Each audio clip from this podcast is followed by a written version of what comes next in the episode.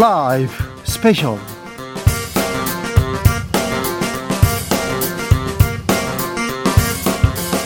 2022년 7월 2일 토요일입니다. 안녕하십니까. 주진우입니다. 토요일 이 시간은 일주일 동안 있었던 가장 중요한 일들 정리해드리는 그런 시간입니다. 시사 일타 강사 두 분 모셨습니다. 양지열 변호사, 박지원 변호사, 어서 오세요. 네, 안녕하세요. 안녕하세요. 네. 이제 비가 오고 무더위가 오고 그리고 장마가 예전 장마과는 좀 다르게 소나기성, 집중호우가 계속된답니다. 아열대 기후 같아요. 그런 것 예, 같죠. 국지성 호우도 많고요. 막 습도도 높고 네. 되게 찜찜하고 좀 그렇죠. 불쾌 지수가 굉장히 높은 날씨들이 이어질 것 같아서 네.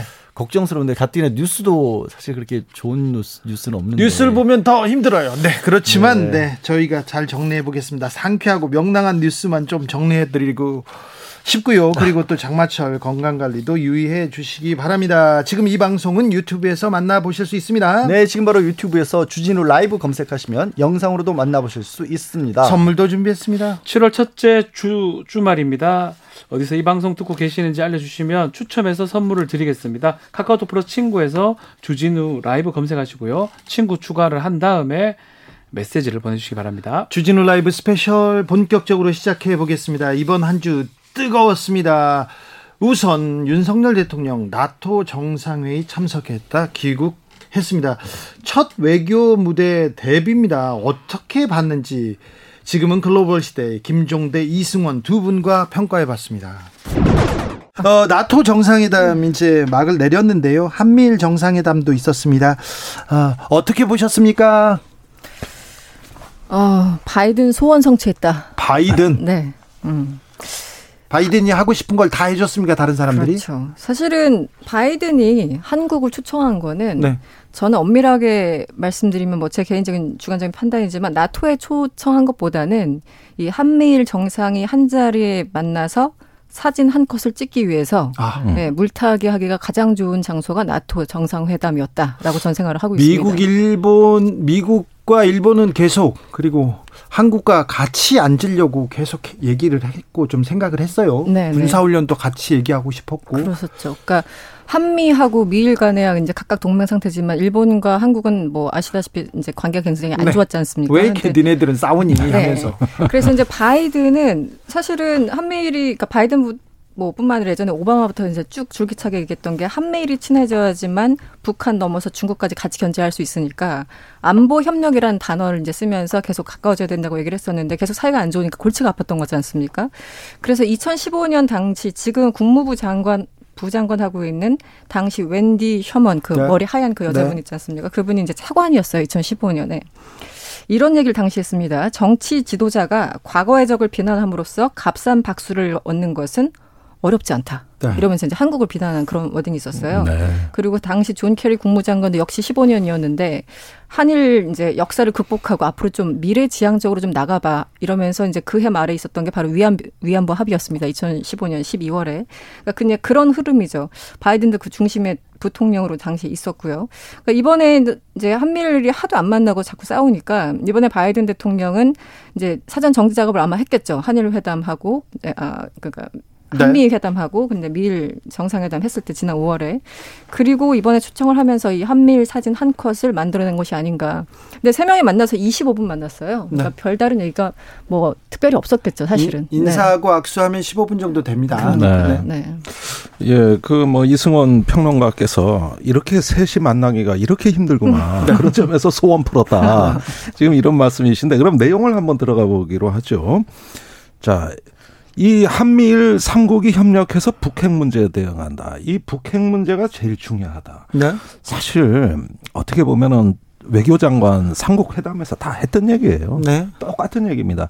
오히려 이 회담이 열리기 전에 제이크 설리반 백악관 안보보좌관이 중국에 관한 얘기도 나올 거다. 네. 또 북한의 자금줄을 끊는 방안이 협의될 거다. 이런 이야기를 했는데 막상 정상회담 발표에는 그런 내용이 없습니다. 네. 단지 삼국이 협력해서 북핵 문제에 철저히 대비하자, 북한 미사일에 대비하자 이렇게 얘기를 했는데 오히려 구체성은 어, 기시다 후미오 아. 일본 총리의 말이 상당히 한 스텝 더 나갔어요. 공동 군사 훈련을 한다. 한미일 네. 군사 훈련 계속해서 미국과 특별히 일본이 원하던 거 아닙니까? 네. 특별히 이번에 새로운 게 뭐냐 봤을 때 요겁니다. 그래요. 예, 요것이 뭐 또 일본이 이제 어, 충분한 방위력을 그 증- 강화하겠다. 네, 네. 이제 미사일 강화하겠다. 보유 국가로 네. 가겠다는 사실은 구체적인 얘기 국제 무대에서 어떤 새로운 어떤 그 국가의 입장을 발견한 건 전 기시다 후미오 일본 총리의 발언이라고 생각을 그럼 합니다. 미국도 얻어가고 일본도 얻어갔다 이럴 수 있네요. 아니 뭐 그럴 수도 있겠는데요. 이렇게 되면서 북핵 문제가 가장 중요하다는 걸 뭐 우리가 성과로 어 이야기하기에는 상당히 무리가 있습니다. 반면에 우리 바로 제일 가까운 곳에 어 군사 대국이 탄생하는 거예요. 강대국이 이제 미사일을 가진 나라가 탄생하는 거거든요. 네.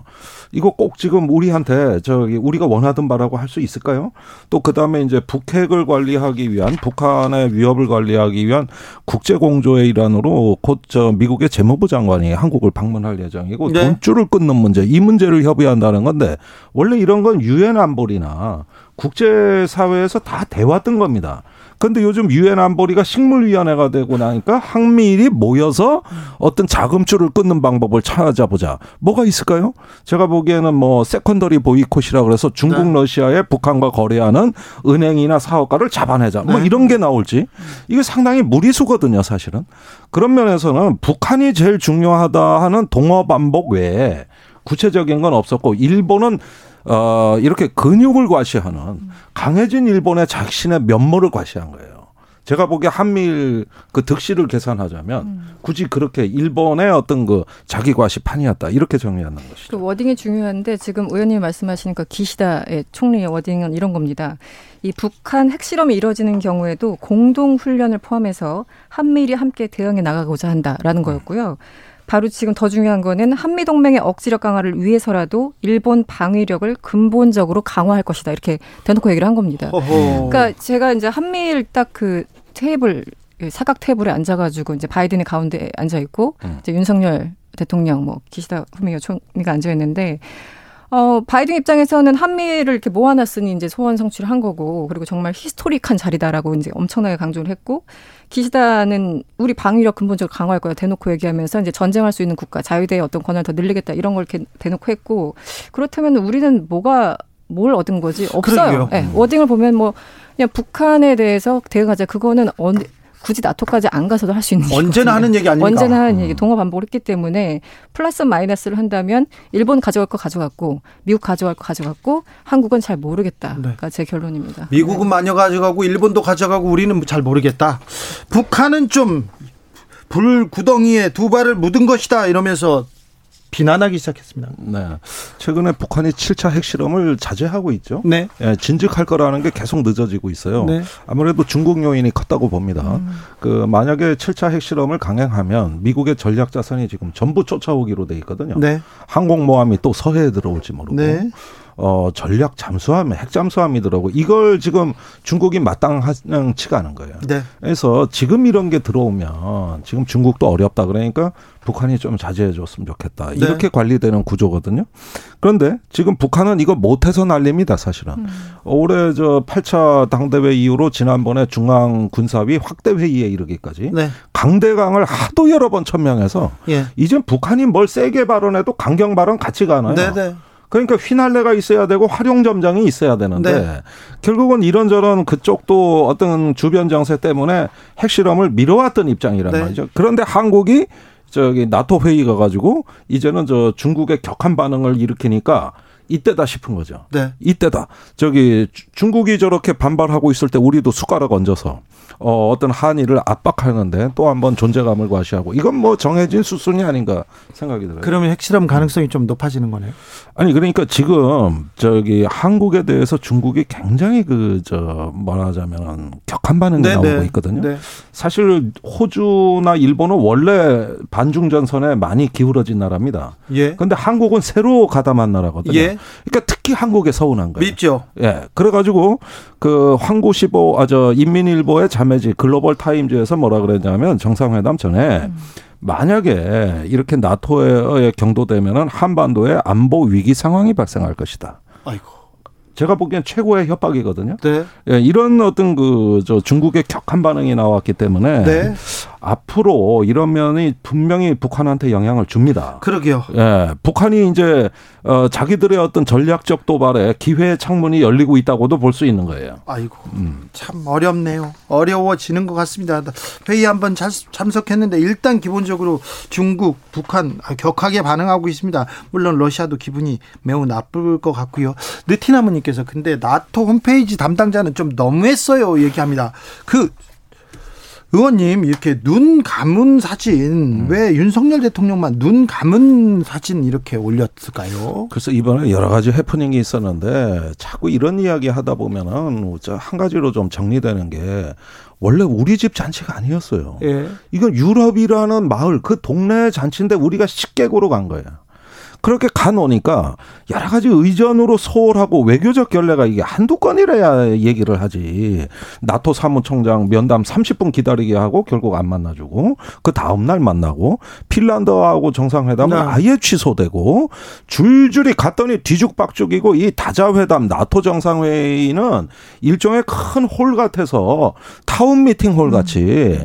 이렇게 북적북적 하는 데지 한국을 위한 따로 어떤 네. 뭐 배려나 존중을 해주기가 너무 어렵고 그다음에 워낙 의제가 첨예했어요. 네. 스웨덴, 핀란드 나토 가입 네, 네. 문제라든가 나토의 신전략 개념 채택이라든가 이런 중차대한 문제가 있는데 언제 동아시아 정치 거긴 파트너 국가 식객으로 오신 거거든요. 그러다 보니까 처음부터 우리가 너무 기대를 갖고 갔다.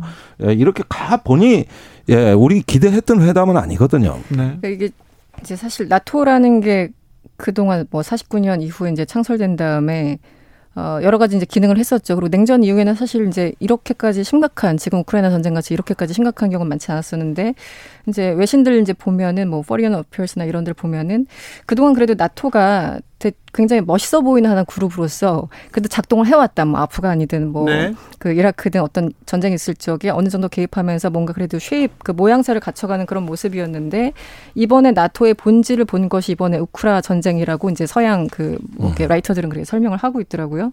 그러니까 어떻게 보면은 한계를 본인들도 이제 서방의 눈에서 봤을 적에도 이미 이제 인식을 한 거죠. 이런 상황이 되니까 나토 안에서 이견이 생기고 뭔가 흔들리는구나. 이제 겉으로는 으쌰으쌰 하고 있지만 내부적으로 다 이해관계가 다 르잖아요. 프랑스 다르고 독일 다르고 이제 그런 지적이 하나 있는데 결국은 그 지금 전 더군다나 이제 평시도 아니고 전쟁 중에 군사 동맹 협의체인 나토에 한국이 갔다는 것 자체가 네.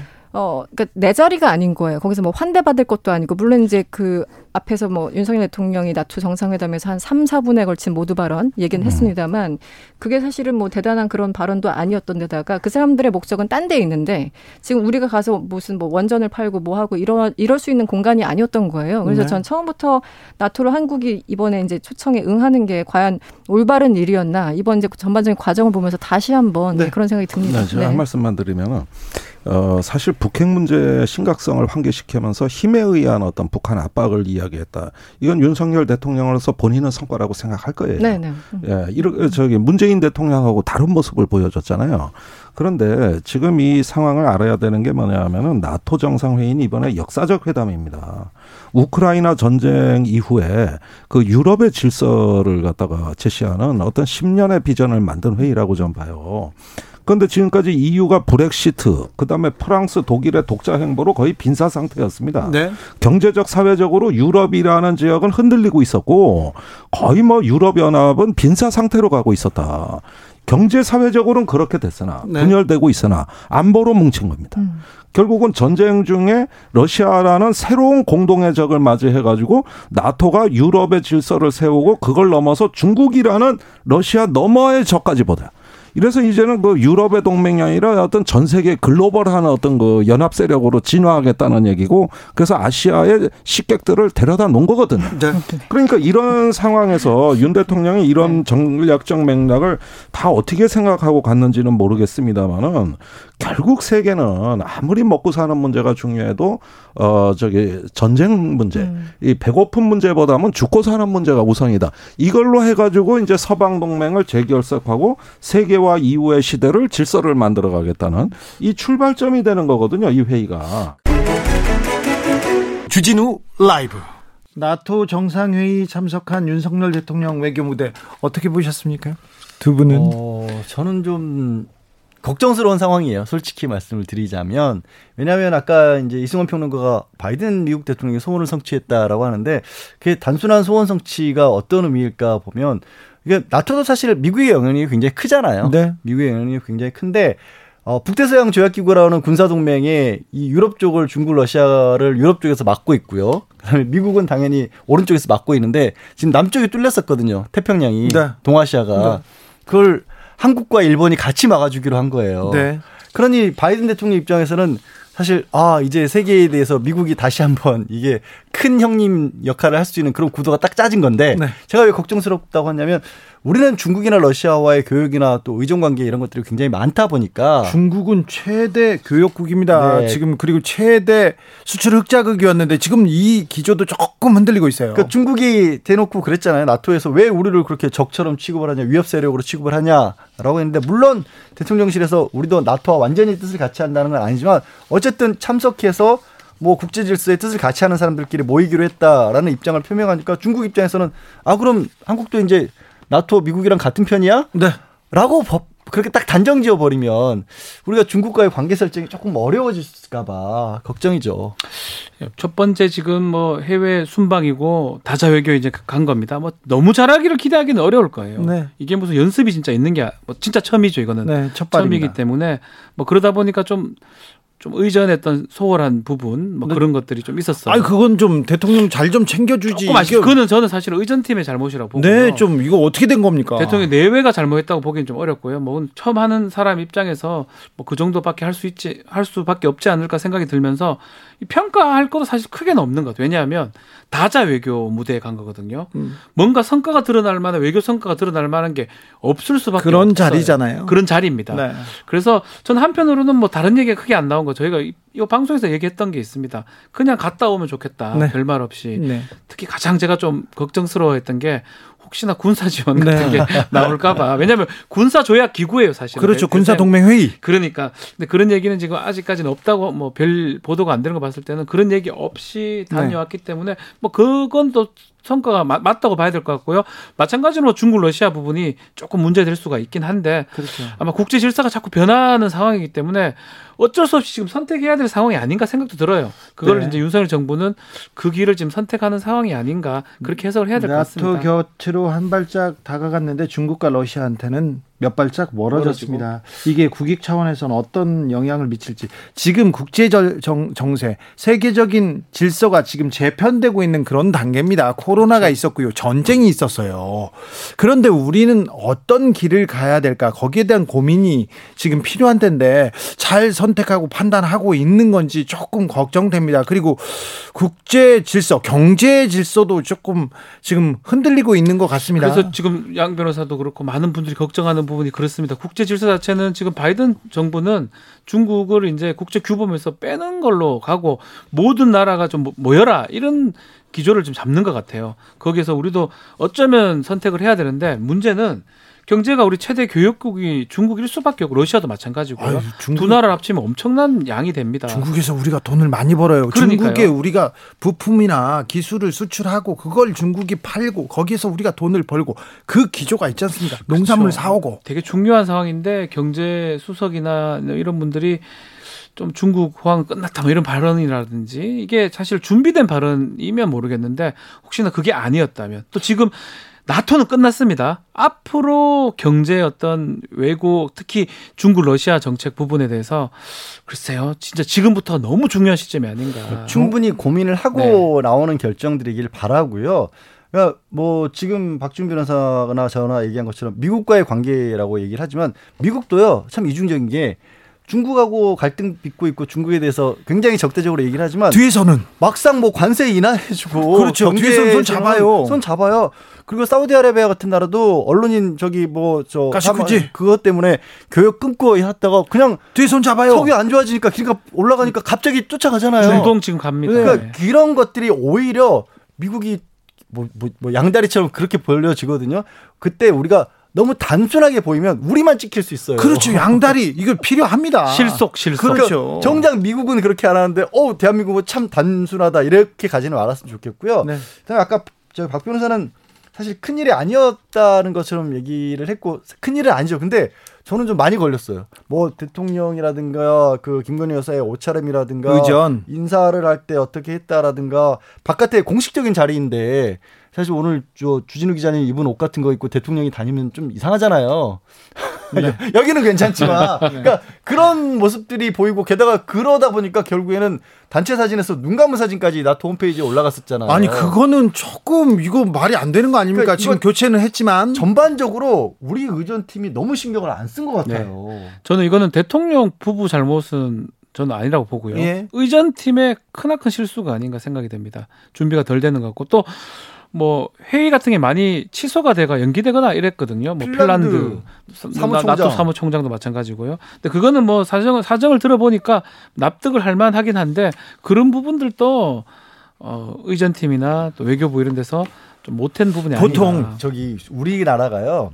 그 우리 현재 국력이라고 해야 될까요? 국가들 순위가 핀란드에 그렇게 일방적으로 취소당할 순위가 아니에요. 시- 10위 안쪽에서 놀아요. 감히 솔직히 뭐 핀란드 국민이 들으시다면 기분 나쁠 수도 있지만 감히 그래서는 안 되는 건데 취소 연기 부- 불가피한 사정이 있으면 그 30분 동안 막연하게 기다리게 해서는 안 된다는 거죠. 그렇죠. 그 스케줄을 빨리 다른 데 전용을 해 주거나 아니면 정말 예의를 갖춰서 정말 죄송하다고 하는 그런 일이 따랐어야 되는데 그걸 대통령이 알아서 할 수는 없잖아요. 아쉽죠. 예. 그 주변에서 그런 부분들을 강력하게 얘기를 했었어야죠. 그런데 말입니다. 네. 보통 외국 순방, 정상회의 참석 이런 거 갔다 오면 아 국익을 위해서 대통령이 고생하고 있구나 그러면서 조금 지지율이 들썩거리고 이건 다 플러스 효과로 플러스 효과로 작용되기도 합니다. 특별히 첫 번째 순방이었잖아요. 그렇죠. 그런데 이번에는 그렇지 않는 것 같아요. 아마 뭐 다음 주 이제 여론조사가 나올 겁니다. 네. 뭐 나와야 더 알 것 같긴 한데 떨어지는 폭이 좀 더 큰것 같아요. 이번 그래요? 우리, 딱- 이른바 dead 그래요? 얘기를 하잖아요. 음. 떨어지는 폭이 컸던 것 같아요. 그러다 보니까 소폭 상승을 한다 하더라도 눈에 띄는 상승은 아닐 가능성이 있지 않을까. 뭐 일반적으로 정상 외교를 갔다 오면 다 오릅니다. 지금 정권 초반이거든요.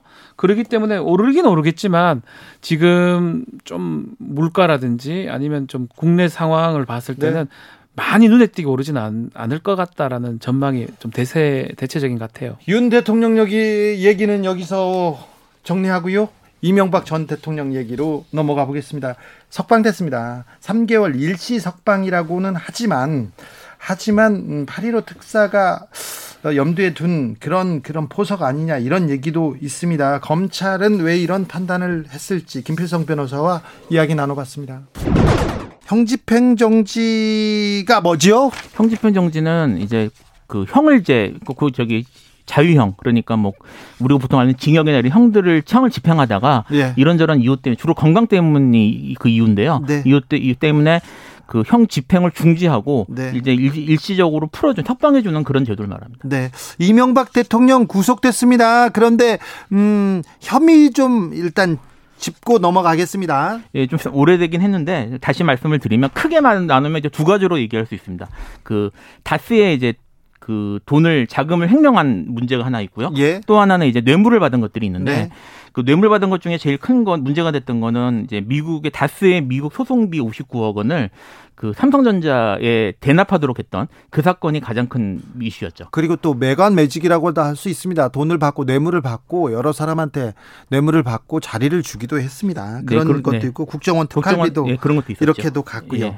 그런데 8월 11월, 8월 15일 대통령 특사가 예정돼 있었어요. 네. 그런데 형집행 정지를 이렇게 또 신청해서 빨리 나가셨네요. 예, 그렇게 빨리 내보내 지금 사실 이제 그동안 그 이명박 이명박 씨라고 부르는 게 맞겠죠. 네. 이명박 씨가 계속 그 자- 당뇨 합병증에 의해서 몸이 아- 좋지 않다는 호소를 계속 했었고요. 사실 형집행 정지가 별로 의미가 없는 게 지금 지금 이명박 전 대통령 교도소가 아니라 병원에 있어요. 예, 계속 병원에 왔다 갔다 하는 그런 식으로 지금 나와 있었거든요. 병원을 왔다 갔다 병원에 있었던 시간이 더 많았을 수도 있어요. 네. 그런데 정확하게 나오진 않았습니다. 그런데 굳이 왜 형집행정지를 신청했을까요? 사실 이제 형집행정지 같은 경우에 실무상으로는 이럴 수 있습니다. 그러니까 네. 그 몸이 아프면 외부 진찰을 받거나 외부 입원하는 경우들이 있거든요. 이제 교도소 내에서 해결할 수 없으니까. 근데 밖으로 나와서 입원하는 길이 더 길어지면 상황이 길어지면 교도관들이 거기를 계속 왔다 갔다 하면서 출퇴근하면서 거기를 지켜야 됩니다. 왜냐하면 여전히 구속 상태이기 때문에 그게 이제 너무 힘들어지면 그러니까 일이 부하가 너무 많이 걸리고 밖으로 나와는 길이 길어지면은 성집행 정지 해주는 경우가 있어요. 근데 이게 그런 케이스에 해당되는지 여부는 잘 알 수는 없습니다만 일단은 뭐 그렇게 왔다 갔다 하는 일이 많았으면 외부 입원이 많았으면은 편의상 그렇게 할 수 있는 거라고 볼 수 있는데 아, 지금 교도관 편입 봐주려고 이렇게 풀어줬을까요? 그런데 근데, 네. 근데 이 케이스 같은 경우에는 말씀하신 것처럼 사실 윤석열 대통령이 후보 시절부터 네. 그 이명박 에 대한 그런 사면을 얘기를 사실 의지를 계속 보였거든요. 네네. 그 연장선상에서 봐야 되는 게 아닌가 싶습니다. 그렇습니다. 뭐 20년 가까이 수감 생활하는 게 과거의 전례 비춰 맞지 않나 않다 이런 얘기를 해서 사면을 시사하기도 했습니다. 김희영님께서 그런데 MB 추징금 납부는 끝났나요? 형집행 정지되면 추징금은 어떻게 되나요? 팩트 체크 좀 해주세요. 지금 형집행 정지를 되면 추징금이 변화하진 않습니다. 그런데 8.15 사면 특별 사면일 경우 사면일 경우 벌금 추징금 어떻게 되는지 궁금한 사람들이 있습니다. 이명박 대통령이 벌금이 130억 30억 원. 정도 되죠. 예. 추징금은 57억 8천만 원 추징금이 확정됐는데 네. 지금 얼마나 냈습니까? 지금 추징금은 다 냈습니다. 추징금은 네, 냈어요? 다 냈고요. 그 다음에 그 벌금도 절반 정도 갚았습니다. 벌금은 절반 갚고 추징금 받, 갚았습니다. 만약에 네. 특별 사면으로 이명박 대통령이 나온다면 어떻게 됩니까? 원래는 추- 저기 특별 사면에도 불구하고 추징금은 납부를 해야 됩니다. 그래요? 예, 원래 납부를 해야 되는데 추징금은 다다 납부 냈죠. 다 냈기 때문에 이건 의미가 없고요. 벌금. 벌금 같은 경우에는 사면에 의해서 효과가 사라집니다. 나머지는 이제 내지 않아도 되는 거죠. 이명박 대통령 벌금 절반 냈죠. 네. 지금 이명박 대통령이 어, 추징금 벌금을 내라고 하니까 나 돈 없어서 못 내 이렇게 얘기하면서 소송을 걸기도 했어요. 그래서 어, 정부에서 이명박 전 대통령의 사저 노년동 사저를 공매에 붙였습니다. 네, 그 작년에 있었던 일입니다. 네. 근데 공매에 붙이니까 안 돼. 이건 내 재산이 아니야. 절반은 부인 재산이야. 그러면서 이것도 어, 거- 금지해달라고 가처분 신청을 냈었어요. 예, 가처분하고 소송도 했었는데 네. 일 1심 저기 최종적으로 패소했습니다. 네, 두 번이나 다 졌어요. 예, 다 져서 이제 공매가 이루어져서 그 금액으로 지금 이제 추징금이 내준 네, 거예요. 네, 네, 그렇게 벌금은 절반만 냈고. 예, 절반만 낸 거죠. 만약에 8.15 특사로 나오면 네. 벌금 절반 안 되는 겁니다. 예, 안낼 가능 안 낸다고 보시면 됩니다. 아니 이분 이렇게 돈이 많은 분인데요. 다스도 어 다스도 이명박 씨 거고 나머지도 다 그런데 그럼 이 벌금 안 내고도 그냥 끝날 수 있습니까? 그러니까 이건 저기 특별 사면의 효과가 기본적으로는 형 집행 면제고요. 네. 뭐 경우에 따라서 완전히 이제 유죄 판결까지 실효시킬 수 있는데 어느 쪽으로 가든 어쨌든 형은 사라지는 거니까 남은 벌금은 내지 않아도 되는 거죠. 네. 아 특사를 생각하기에 부담이 조금 있을 경우 형집행 정지로 나와 있어. 아유 몸도 안 좋아. 연로했어. 이런 게 조금 부담을 덜어주는 효과는 있겠죠. 뭐 그럴 수는 있을 것 같습니다. 네. 근데 이제 사실 뭐 가석방을 생각하기에도 너무 형 너무 이제 기간이 너무 짧았기 때문에 네. 지금 결국은 사면 쪽으로 가지 않을까. 사면에 대해서는 공식적으로 얘기를 했기 때문에 네. 개인적으로는 사면 절차로 가지 않을까 생각하고 있습니다. 가석방은 그러니까 형기 3분의 1은 지나야 되거든요. 그렇죠. 네. 거의 좀 7, 80% 이상 네, 지나요. 실제로는 실무 상황 3분의 2 이상은 지나야지 실제로는 대상이 됩니다. 그런데 지금 어, 이명박 전 대통령 그런데요. 이명박 전 대통령은 구속됐지만 거의 병원에서 보냈어요. 그래도 괜찮습니까? 사실 이제 뭐 특혜 시비가 있을 수 있죠. 그리고 그리고요. 주치의는 사위였어요. 서울대 호흡기내과, 네. 순환기내과 거기 의사들이 주치의였는데 그분들이 항상 입원해야 된다고 얘기하셨어요. 그런데 이거 특혜 시비가 당연히 있어야 되는 거 아닙니까? 근데 저도 이제 뭐 의학적인 내용이나 이런 건 공개된 게 아니니까 네. 뭐알 수는 없습니다만 사실 일반적인 기준보다는 훨씬 자주 나왔던 건 사실인 것 같습니다. 지금도 나와 있으니까요. 네. 네. 아니 사과 반성은 있어야 이렇게 형집행 정지를 해주거나 사면해주고 그러는 거 아닙니까? 사과 반성보다 사실은 더 근본적으로는 네. 이게 결국은 이제 권력자가 최고 권력자가 저 자기의 권력을 이용해서 사- 저지른 권력한 전범들잖아요. 네. 근데 이런 것들에 이런 범죄에 대해서 사실 계속 사면되고 이제 그런 식으로 풀어주고 면제해주고 하는 일들이 계속 벌어지고 있는 게 네. 이게 과연 다 이게 과연 이게 타당한 일인지부터 생각을 해볼 필요는 있을 것 같아요. 그렇죠. 가장 큰 범죄 유형이기도 합니다. 대통령이 대통령의 권한을 가지고 뇌물을 받았으니까요. 그렇죠. 자리를 팔고요. 검찰에서는 형집행정지 심의위원회를 열었습니다. 그래서 심의위원회에서 신청인의 형기를 계속 이어가면 현저히 건강을 해야 할 염려가 있다면서 이와 같은 결정 을 내렸다고 합니다. 네. 어떻게 보십니까? 어, 뭐, 사실 뭐, 이- 아까 말씀드린 것처럼 이명박 씨의 건강 상태에 대한 제가 알 수는 없는데, 지금 이 저기 형집행 정지 요건 저기 케이스 중에 하나가 해당하는 경우 하나가 형의 집행으로 인하여 현저히 건강을 해하거나 생명을 보존할 수 없을 염려가 있을 때 그리고 연령 70세 이상일 때가 있거든요. 그러니까 지금 이명박 씨가 올해 81세이기 때문에 뭐 이걸 기준으로 판단을 해서 절차상으로는 문제는 없는 것처럼 보입니다만 말씀드린 것처럼 70세 이상이라고 다 풀어주는 건 아니기 때문에 네. 그래서 뭐 여전히 이게 타당한지 여부에 대해서 좀 논란이 있을 것 같습니다. 네. 일시적으로 석방하는 것이어서 형- 전체 형기에 영향의 영향을 미치지는 않는 것이죠. 이렇게 물어봅니다. 형집행 정지기 때문에 그만큼 형기가 원래는 이제 사면되지 않으면 그만큼 형기 석방 일자가 미뤄지는 거죠. 네. 이명박 전 대통령은 형집행 정지로 이제 자택과 병원을 오가면서 오가면서 어 조금 시간을 보내다가 8.15 때 어떤 처분이 나오는지 지켜보시죠. 주진우 라이브.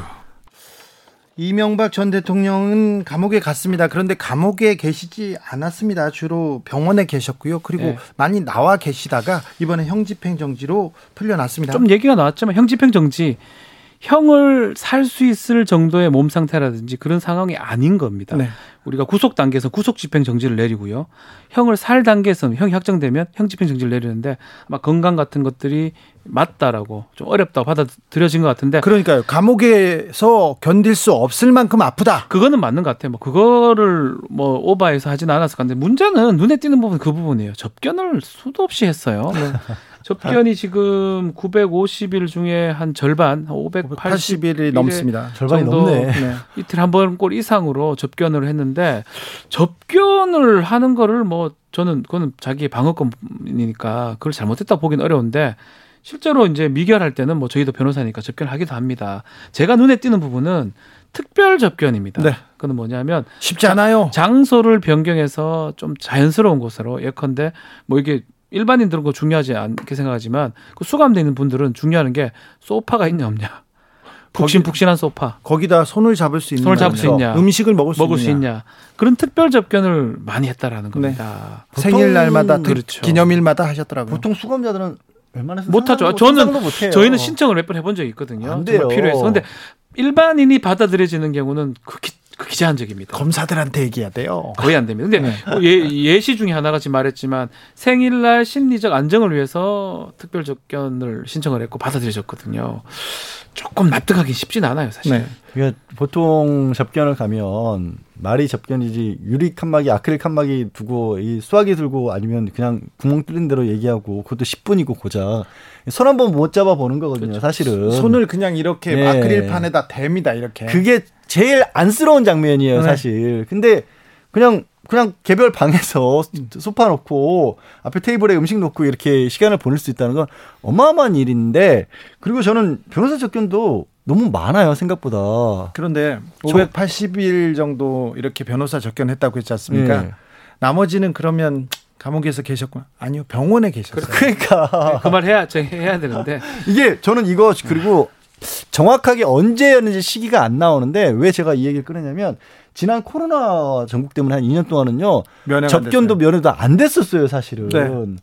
이게 이 변호사들도 접견을 못 했거든요 네. 영상으로 접견만 하거나 이랬는데 이게 재판이 진행 중이도 아니고 형이 확정돼서 수감 중인데 접견을 이렇게 많이 할 수 있었다는 건 이건 굉장히 이례적이에요. 일반 보통 때 접견하고 달라요. 정확하게 통계치가 나와야 봐야 뭐, 알겠지만 거의 매일 어, 변호사 접견을 하거나 특별 접견을 했다 이렇게 봐도 될 수도 그렇죠. 그 있어요. 부분이 이제 눈, 눈에 띄는 겁니다. 결국은 뭐 2년 뭐 얼마 있었다고 하지만 그 2년 수감도 제대로 한 게 아니게 네. 되는 거고 뭐야 더 봐야 됩니다. 네. 우리 지금 우리가 아는 정보는 이게 지금 밖에 나온 얘기만 보고 하는 건데 지금 누구도 알다시피 접견이 어려운 시점이 상당히 많았거든요. 그럼에도 불구하고 580번의 접견을 했고 네. 또 아주 많은 수를 많은 날을 병원에 있었어요, 사실은. 네. 그럼 그건 접견에 포함되지도 않습니다. 그럼 과연 제대로 얼마 정도 있었는지 이것을 좀 따져봐야 되는데 아닐 가능성이 있지 않나. 바, 싶습니다. 공평한가 그 얘기를 다시 한번 할 수밖에 없습니다. 그리고 이명박 전 대통령의 건강에 대해서 우려하는 시각 많은데요.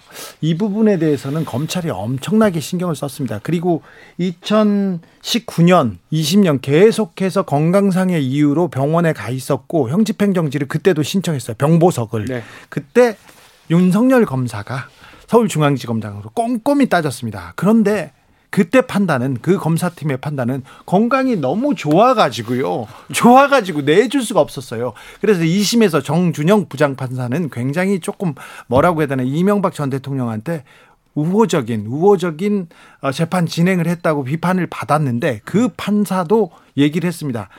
이 수영 생활을 못할 만큼 건강상의 이유는 없다. 다른 이유로 내보내주겠다. 그러면서 이 이유로는 병보석 못한다 하면서 가장 크게 그때 들었던 게 코골이, 호흡곤란 그리고는요 아 맞아. 맞아. 탈모 그 다음에 하나는 기관지 확장증 기침 콜록콜록인데 이건 이유가 안 된다고 그때 면밀하게 의학적으로는 판단이 돼 있었어요. 실제로 이게 무슨 유명한 사건이죠. 그 경남 지역의 그, 네 그, 예 사모님 네. 사모님이 그 재분 회사 재분회사 아. 예, 제가 정확하게 얘기는 못할 네. 것 같고 그 재분회사 사모님 사건 때문에 그 이후에 형집행 정지라든지 이거를 엄격하게. 보았거든요. 네. 그냥 대충 예전에는 좀 죄송하지만 이 변호사도 관련이 있고 의사들도 관련이 있었고 범털들 많이 나가 있었어요. 그래서 밖에서 그냥 놀다 오는 사람도 네 있었어요. 막걸리 먹고 감옥에 가야 되는데 병원에서 놀다 오는 사람도 제 있었어요. 병원에 취재하러 갔더니 예. 어 전북 정읍에 네. 밥 먹으러 갔더라고요. 네. 아, 그, 그게 그 있었다니까요. 형집행정지 받- 받은 사람이 그래서 그 이 그 사건이 크게 이슈화된 이후에는 사실상 제가 알기로는 되게 꼼꼼하게 따졌는데 또 그런 어떤 상황에서도 이 이명박 전 대통령은 또 피해간 게 아닌가 네. 생각도 드네요. 자, 8.15 특사를 위한 포석이라는 얘기 계속 나오고 있는데 아, 이명박 전 대통령 얘기는 제가 취재한 게 많기 때문에 계속해서 말씀드리겠습니다. 여러분께서는 지금 주진우 라이브 스페셜을 듣고 계십니다. 주진우 라이브 스페셜 하, 어제였나요? 이준석 대표가 공항에 나가셨더라고. 이번에는 나가셨더라고. 그래서 윤석열 대통령과 손을 잡았습니다. 그런데요, 이준석 대표는 계속 외로워지는, 괴로워지는 그런 형상입니다. 어, 비서실장인 신윤계 박성민 의원 사퇴했습니다. 그리고 이준석 대표를 중심으로 여러 해석 나오는데요. 어떻게 보십니까? 박성민 실장 사퇴가 결정적인 신호가 아니었나 싶습니다. 아, 그렇습니까? 그러니까 친윤계라고 하지만 친윤계라고 부르기보다는 훨씬 더 가깝다라고 알려져 있거든요. 예. 그러니까 비서실장 당대표 비서실장을 맡은 것도 윤 대통령의 뜻이었다라고 하니까 네. 그러면 그런 분이 자발적으로 나왔다라는 건 이석 대표가 굉장히 안 좋은 소식이겠죠. 아, 그렇죠. 김병민 최진봉 교수한테도 물어봤습니다. 국민의힘은 잘 있는 것 같지는 않습니다. 특별히 이준석 대표가 몹시 조금 불편해 보입니다. 계속 설전 이어가고 있고요. 대통령실에서 익명의 이름으로 나를 공격한다, 인터뷰한다, 이렇게까지 지금 전선을 넓히고 있습니다. 이거 어떻게 보십니까? 최진봉 교수님. 그러니까 저는 이렇게 생각해요. 본인이 살기 위해서 당을 함께 끌어들이는 거라고 저는 보거든요. 그래서 조금 저는 안타까워요. 한마디로 말씀드리면. 그러니까 네. 인석 대표가 지금 뭐 그냥 본인 외에는 사실 인석 대표를 좀 공격하는 모습, 그러니까 전선이 그렇게 형성이 되는 거를 정책으로 보면. 그러니까 대통령실 그다음에 어 예를 들면 윤핵관들. 윤핵관 이런 분들이 전체적으로 인석 대표를 좀 비판하는 입장이에요. 네. 근데 윤석 대표 같은 경우에는 지금 사실은 깔끔하게 그 성상남 문제, 어, 이 문제, 성접대 문제, 이 문제가 논란이 완전히 지금 끝난 건 아니잖아요. 수사가 진행되고 있고 그 관련된 분이 검찰에 나와 경찰에 나와 조사를 받겠다고 그랬어요. 거기서 어떤 얘기를 할지도 지금 모르는 상황이고 이런 상황이라고 하면 조금 조용히 있을 필요가 있다. 이게 이제 정치적 사안으로 자꾸 몰고 가서 여론을 본인한테 유리한 상황으로 만들기 위한 전략적 선택으로 보여지는데 다 그냥 모두 까기를 하잖아요. 지금 안철수 의원 네. 포함해서 윤핵관 막 하면서 지금 윤석열 대통령 김건희 여사만 빼고 다 공격하고 있어요. 이러면서 전선을 확대하는데 그것이 결국 정치적으로 어떤 이런 상황을 좀 모면하려는 의도가 아닌가 이런 생각이 듭니다. 한동훈 장관은 공격하지 않더라고요. 네. 아 그래요? 그렇습니다. 추가 한 명 더. 네. 일단은 그 이 대표가 얘기하고 있는 윤핵관이라고 하는 용어 자체가 지난 대통령 선거 과정에서 나오지 않았습니까? 네. 그때도 익명에 기반한 핵심 관계자들이 나서서 문제를 일으킨다 이렇게 거듭 얘기를 해왔던 터라. 이준석 대표가 지금 뭐 히트 상품으로 만들었죠. 그래서 그 실명을 밝히지 않고 인터뷰하는 거를 굉장히 불쾌해하는 것 같아요 이준석 대표 입장에서. 네. 근데 대통령실 입장에서는 당연히 이렇게 인터뷰할 수밖에 없지 않았나 싶은 내용들도 있는데요. 첫 번째로 언론 보도가 됩니다. 비공개로 뭐 단독 보도였던 것 같은데 비공개로 이준석 대표 윤석열 대통령 비공개 만찬 회동이 있었다. 근데 사실관계에 대한 확인들이 쏟아질 거니까 대변인실에서 그런 사실이 없다고 얘기했거든요. 네. 그리고 났는데 이준석 대표가 다소 모호한 듯한 태도로 기자들과의 문답에서 얘기를 합니다. 네. 항상 소통이 잘 되고 있는 것처럼. 네. 그러니까 이런 일들이 진행되고 나니 그다음 보도가 나왔던 게 아마 익명에 기반한 관계자였던 것 같은데 대통령과 대, 이준석 대표와의 회동이 있을 경우 앞으로는 명확한 의제가 필요하다 이런 얘기가 나왔던 것 같아요. 예. 그러니까 할 수 있는 얘기들이 나왔던 건데 어디에서부터 이런 일들이 촉발됐던 것인가를 좀 고민해 볼 필요가 있거든요. 네. 불필요하게 대표와 대통령실 간에 갈등이 노출되는 것처럼 할 가등의 이유가 없고요. 지금 나토의 정상회의에 출국해서 대통령이 첫 번째 정상회담을 가고 있는 만큼 여당의 당 대표는 이를 좀 지원하고 뒷받침하기 위한 노력이 그 어느 때보다 절실히 요구 되는 때다. 조선일보나 일부 보수 언론은 한 발 더 나갔습니다. 이준석 대표 성 접대 후에 박근혜 시계 줬다 받았다 이런 얘기도 나오고요. 이준석 대표는 엄청나게 거짓말해 이렇게 얘기 나오는데 이거 이준석 대표 징계로 가는 시계가 차각차각 돌아가는 거 아닙니까? 그렇게 그 해석하는 분들의 그 해석하는 분들이 늘어나고 있습니다. 이 보수 언론이라기보다는요. 조금 전 중앙일보의 강찬호 논설위원이 썼던 기사를 봤는데 여기에 김성진 씨의 변호인이 김소연 변호사잖아요. 네. 김소연 변호사는 또 이준석 대표와 아주 오랜 인연이 있죠. 네. 예, 그런 관계다 보니까 지금 서로 설전을 주고받는 상황으로 흘러가고 있고 워낙 뉴스가 이준석 대표에 관련된 내용으로 또 쓰다 보면 조회수나 이런 것들이 반응이 뜨겁지 않습니까? 지금 현재 사실관계가 확인되지 어려운 일들이 좀 일방적 인 주장으로 나오게 되기도 하는데 결국 수사에서 김성진 씨가 참고인 조사로 이제 어떤 얘기를 하게 될지에 관한 내용들이라 그냥 좀 이렇게 외부로 나가기 전에 빠르게 내용들을 좀 정리할 필요가 있다 싶습니다.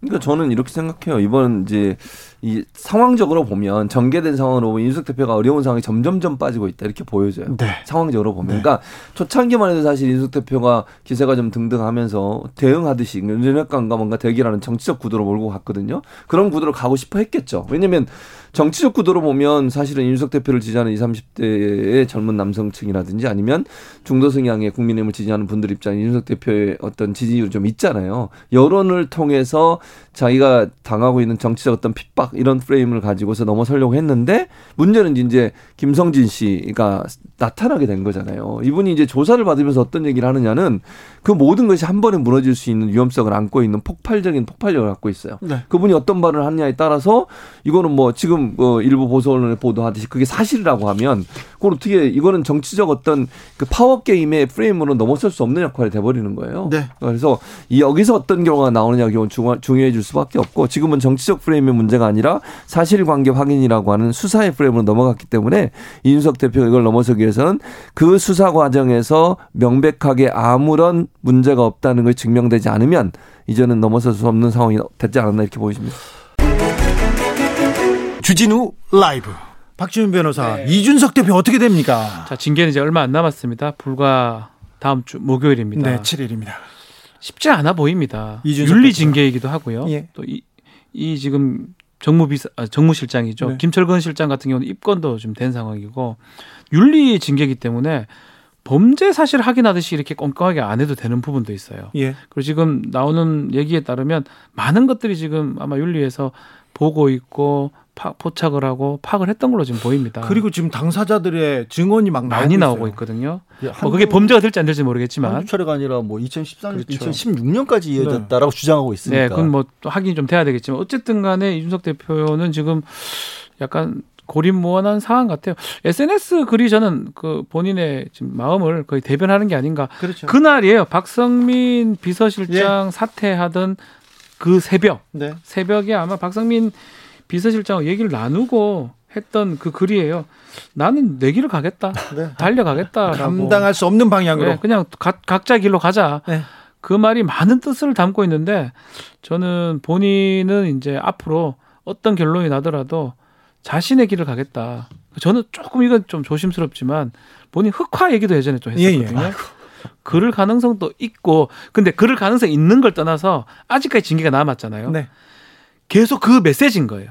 당신들이 나를 어떻게 하면 나를 가만 안 있지 않겠다. 그렇죠. 그 이준- 메시지입니다. 이준석 대표는 거칠게 지금 항의하고 네. 있는데 윤핵관 그리고 윤 대통령 주변에서는 지금 돌아가면서 그리고 계속 수위를 높이면서 이준석 대표하고는 같이 못 가겠다 이런 메시지를 던지는 거 아닙니까? 그러니까 여론이 그러니까 전체 여론이 아니라 지금 말씀하신 윤석열 대통령의 대통령실 그리고 그 가까운 분들 또 그리고 예를 들어서 무슨 저 보수적인 어떤 성향의 유튜브라든가 이런 것들을 보면 전부 이준석 대표에 대해서는 완전히 배제하고 있어요. 그래요? 예. 그러니까 보수 유튜버 내용들을 보면 차마 전해드리기 어려울 정도까지 비난 일색일 경우들이 굉장히 많거든요. 이준석 대표 측은 어, 자신을 비난하는 성 접대 의혹 관련된 그 내용도 당에서 친윤 쪽에서 그쪽으로 흘린 거 아니냐 그렇게 의심하고 있더라고요. 그, 근데 그게 흘렀던 아니면 그쪽에서 나왔든지 간에 어쨌든 뜻이 일치하고 있는 거는 맞잖아요. 네. 그렇기 때문에 사실 바깥에서 일반적으로 봤었을 때는 의견이 좀 나뉠 수 있어요. 정말로 그게 드러난다라면 징계를 그렇죠. 강하게 해야 되는 게 맞다라는 의견도 있지만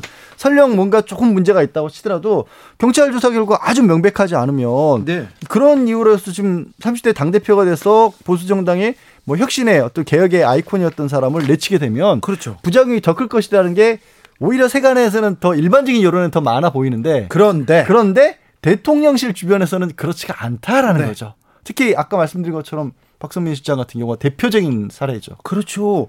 지금 대통령이 당선되고 나서 친윤계와 당 당과 청의 가교로 당과 대통령실의 가교로 이렇게 파견된 사람으로 볼 수도 있지 그렇죠. 않습니까? 뭐 예를 들어서 그게 아마 신호탄 같아요. 대통령하고 이준석 대표 뭐 만남이 있었다가 예. 대통령실에서는 없었다. 없었다라고 얘기하고 이런 어떤 만남이라든지 이런 얘기가 할 수 있는 사람은 박성민 실장밖에 없는 거거든요. 아마 지금 사퇴하겠다 하면서 내가 더 이상 할 역할이 없다라는 거는 이렇게 해석하는 게 맞아요. 대통령실에서 이준석 대표를 그렇게 생각하지 않는다라고 보- 그렇게 해석을 뭐 일각에서 하고 있고요. 그렇다. 자, 그러면 이준석 대표는 우리 같이 가지 못한다. 대선 때도 대선 때도 공을 세운 것보다는 아, 목리를 부려가지고 오히려 판을 흐트렸다 이렇게 생각해서 그래서 마이웨이 그냥 가겠다. 좋아요. 그런데 그 다음에 이준석 대표가 가만히 있지 않을 건데요. 그게 벌써요. 아까 이제 우리 박 변호사가 요즘에는 그냥 그 얘기도 방송에서도 하더라고요. 흑화 이런 흑화 얘기를. 하더라고요. 뭐 자기 본인이 SNS에 네, 본인의 SNS 에 올렸으니까. 근데 네. 잘, 아, 얼마 전만 해도 이런 거는 이제 그냥 인터넷 네트워크에서만 쓰던 말이긴 했지만 그냥 아주 악당처럼 변하겠다는 거예요. 단순하게 말해서. 아니, 그러니까요. 나갈 때까지 가겠다. 네. 뭐 이런 건데 이준석 대표 워낙 방송으로 유명해진 인물이잖아요. 네. 말 싸움도 잘하고 논리도 뭐 굉장히 탄탄하고 하다 보니까 방송 출연도 많습니다. 방송 출연도 굉장히 많이 했고 인기도 방송국에서 인기도 많고 여러 가지 이유로 화제를 모으니까. 그렇죠. 예. 근데 당 대표까지 했으니 또 국민의힘 내부 사정 같은 경우 또 얼마나 말을 시작하면 솔깃하겠어요. 그래서 입을 이렇게 퍼- 털어놓기 시작하면 근데 다 털어놨을까요? 아 근데 지금 만약에 이렇게 징계를 해서 가- 그러니까 징계도 약한 게 아니라 정말로 내치는 모양새가 만들어질 정도로 강하게 징계가 들어가면 윤석 대표 입장에서도 이런 거예요. 나, 내가 탄압받았다. 내가 잘못했다라는 것이 요만큼 잘못했는데 사실은 내가 미워서 정치 세력적인 구조로 탄압하기 위해서 이렇게 강하게 만들었다는 걸 하려면 저 당에 문제가 있다는 얘기를 해야 되잖아요. 네. 그래서 나의 잘못이 내가 아예 잘못하지 않았던 건 아니지만 그것보다는 나와 뭐 혁신을 지향하는 나 어떤 30대 이런 좀 젊은 개혁 그룹과 그렇지 않은 그룹 간의 세력 다툼으로 만들어야 되니까. 네. 그럼 막 세게 얘기를 해야죠. 그렇죠. 그러면 이제 국민의힘 입장에서 상당히 아침부터 저녁까지 방송 한 10개씩 나올 수 있을 것 같거든요. 그런 능력도 되고요. 네. 나올 때마다 또 재밌는 솔깃한 뭐 저도 방송할 입장에서 같이 오랫동안 방송을 해봤는데 한 3대 1로 해도 잘 못 이기겠어요. 사실은. 강력한 또 어휘를 구사해 가지고 그렇죠. 그러고 그런 능력이 탁월합니다. 언론이 주목할 만한 거. 요번에도 간장 이런 거. 간, 간장이라는 걸 묶, 묶기가 어려운데 그걸 SNS에 씀으로써 묶였던 거거든요. 그래서 이준석 대표가 결국은 이제 방송계 복귀한다는 건 아, 복귀라고 해야 되나요? 근데 네. 근데 당 내에서 너무 외롭습니다. 안철수 대표, 안철수 의원이죠. 안철수 네. 의원하고도 갈등이 있었고요. 정진석, 그 다음에 당내에 있는 김기현, 그리고 당내에 있는 의원들, 최고위원 사이에도 또 갈등이 있었고, 이거 계속해서 그 이준석 대표를 도와주는 당내 그룹이 별로 없어요. 실제로 그래서 고립무원 사면초가 얘기를 좀 하거든요. 네. 특히 안철수 의원하고는 좋은 관계도 사실 가능 할 수도 있는데 두 사람의 관계 자체가 워낙 불가능한 네. 어떤 상황이었고 오랫- 오랫동안 서로 무시하는. 그렇죠. 뭐 새롭게 이제 만약에 온다 그러면 가능성도 있는데 그게 없, 없이 결국 또 윤석열계 쪽에 이제 안철수 의원이 좀 가는 모양새고 네. 또 그것을 이준석 대표가 알기 때문에 간장이라고 또 표현하기도 했고 네. 한것 같습니다. 결국 생각해 보면 그러니까 이게 당내 세력 다툼의 구도라면 그나마 이준석 대표가 살아날 길이 있다고 저는 그렇죠. 봐요. 방향이 있어. 방향 있어요. 근데 여기에 윤석열 대통령의 의중이 실려버리면 정권 초기입니다. 그게 안 되는 거죠. 그러면. 지금 윤석열 대통령의 의중이라고 지금 보는 거 아닙니까? 지금 당내에서 다. 그렇죠. 그러니까 대통령은 어떻게 생각하는지 알 수는 없는데 네. 그렇게 본다라는 거죠. 그렇죠. 당에서 그러면 이준석 대표를 도와줄 사람이 없어지죠. 지금. 상황에서 아니 대통령의 심기를 여당 내에서 거슬러가면서 이준석 대표를 굳이 도와주려고 지금 상황에서? 유일하게 해법은 대통령이었던 것 같아요. 그렇, 그렇기 때문에 이준석 대표가 윤석열 대표, 대통령하고는 각을 세우지 않고요. 네. 상당히 좋은 관계를 하려고 했던 건데 제가 계속 말했던 그 만남을 하지 않았다라고 얘기하는 그 순간 네. 그것도 모든 게 좀 끝나버린 게 아닌가 생각이 드네요.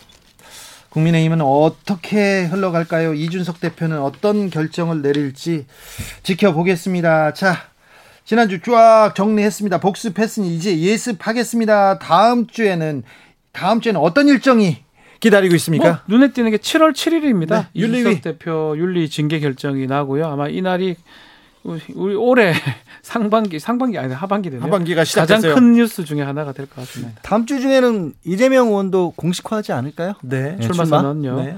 그래도 뭐 지난 주에 저희가 뭐 또 김건희 여사 얘기를 했는데 뭐 아니야 다를까 참 도배를 했습니다. 네. 옷으로 도배를 너무 많이 나와요. 아, 근데 네. 그게 이제 그만 나왔어. 정상회담 마저도 기- 김건희 여사가 도배라는 바람에 효과를 오히려 떨어뜨렸다고 봐요. 저는. 그러니까요. 의미가 없어져 버렸어요. 언론이 패션에 너무 집중하면서 이 국제 질서에 지금 세계가 변화하는 이 중요한 시기에 어떻게 갈 것인가, 우리는 어떤 고민을 해야 되는지 그런 고민, 그런 기획은 안 나오고 패션 기사 나오고 누가 1등석을 안 탔네 탔네 이런 얘기만 하고 있으니 저는 나토가 패션쇼인 줄 알았어요. 아이고 좀 언론인들의 자각 좀 부탁드리겠습니다. 자 주진우 라이브 스페셜 여기서 인사드리겠습니다. 선물 주고 가세요. 7월 첫째 주 주말 어디서 이 방송 듣고 계신지 알려주시면요 추첨해서 선물 드리겠습니다. 카카오톡 플러스 친구에서 주진우 라이브 검색하시고 친구 추가를 한 다음에 메시지를 보내주시면 됩니다. 7월이 시작됐습니다. 벌써 2022년 절반이 지났는데 절반이나 남았습니다. 그러니까 힘을 내시고요. 건강 관리 특별히 조심하셔야 됩니다. 네, 여름철, 장마철 특히 건강 관리 조심하십시오. 양지열 변호사, 박지훈 변호사 오늘도 감사했습니다. 네, 고맙습니다. 고맙습니다. 주진우 라이브 스페셜 여기서 인사드립니다. 저는 다음 주 월요일 오후 5시 5분에 돌아옵니다. 지금까지 주진우였습니다.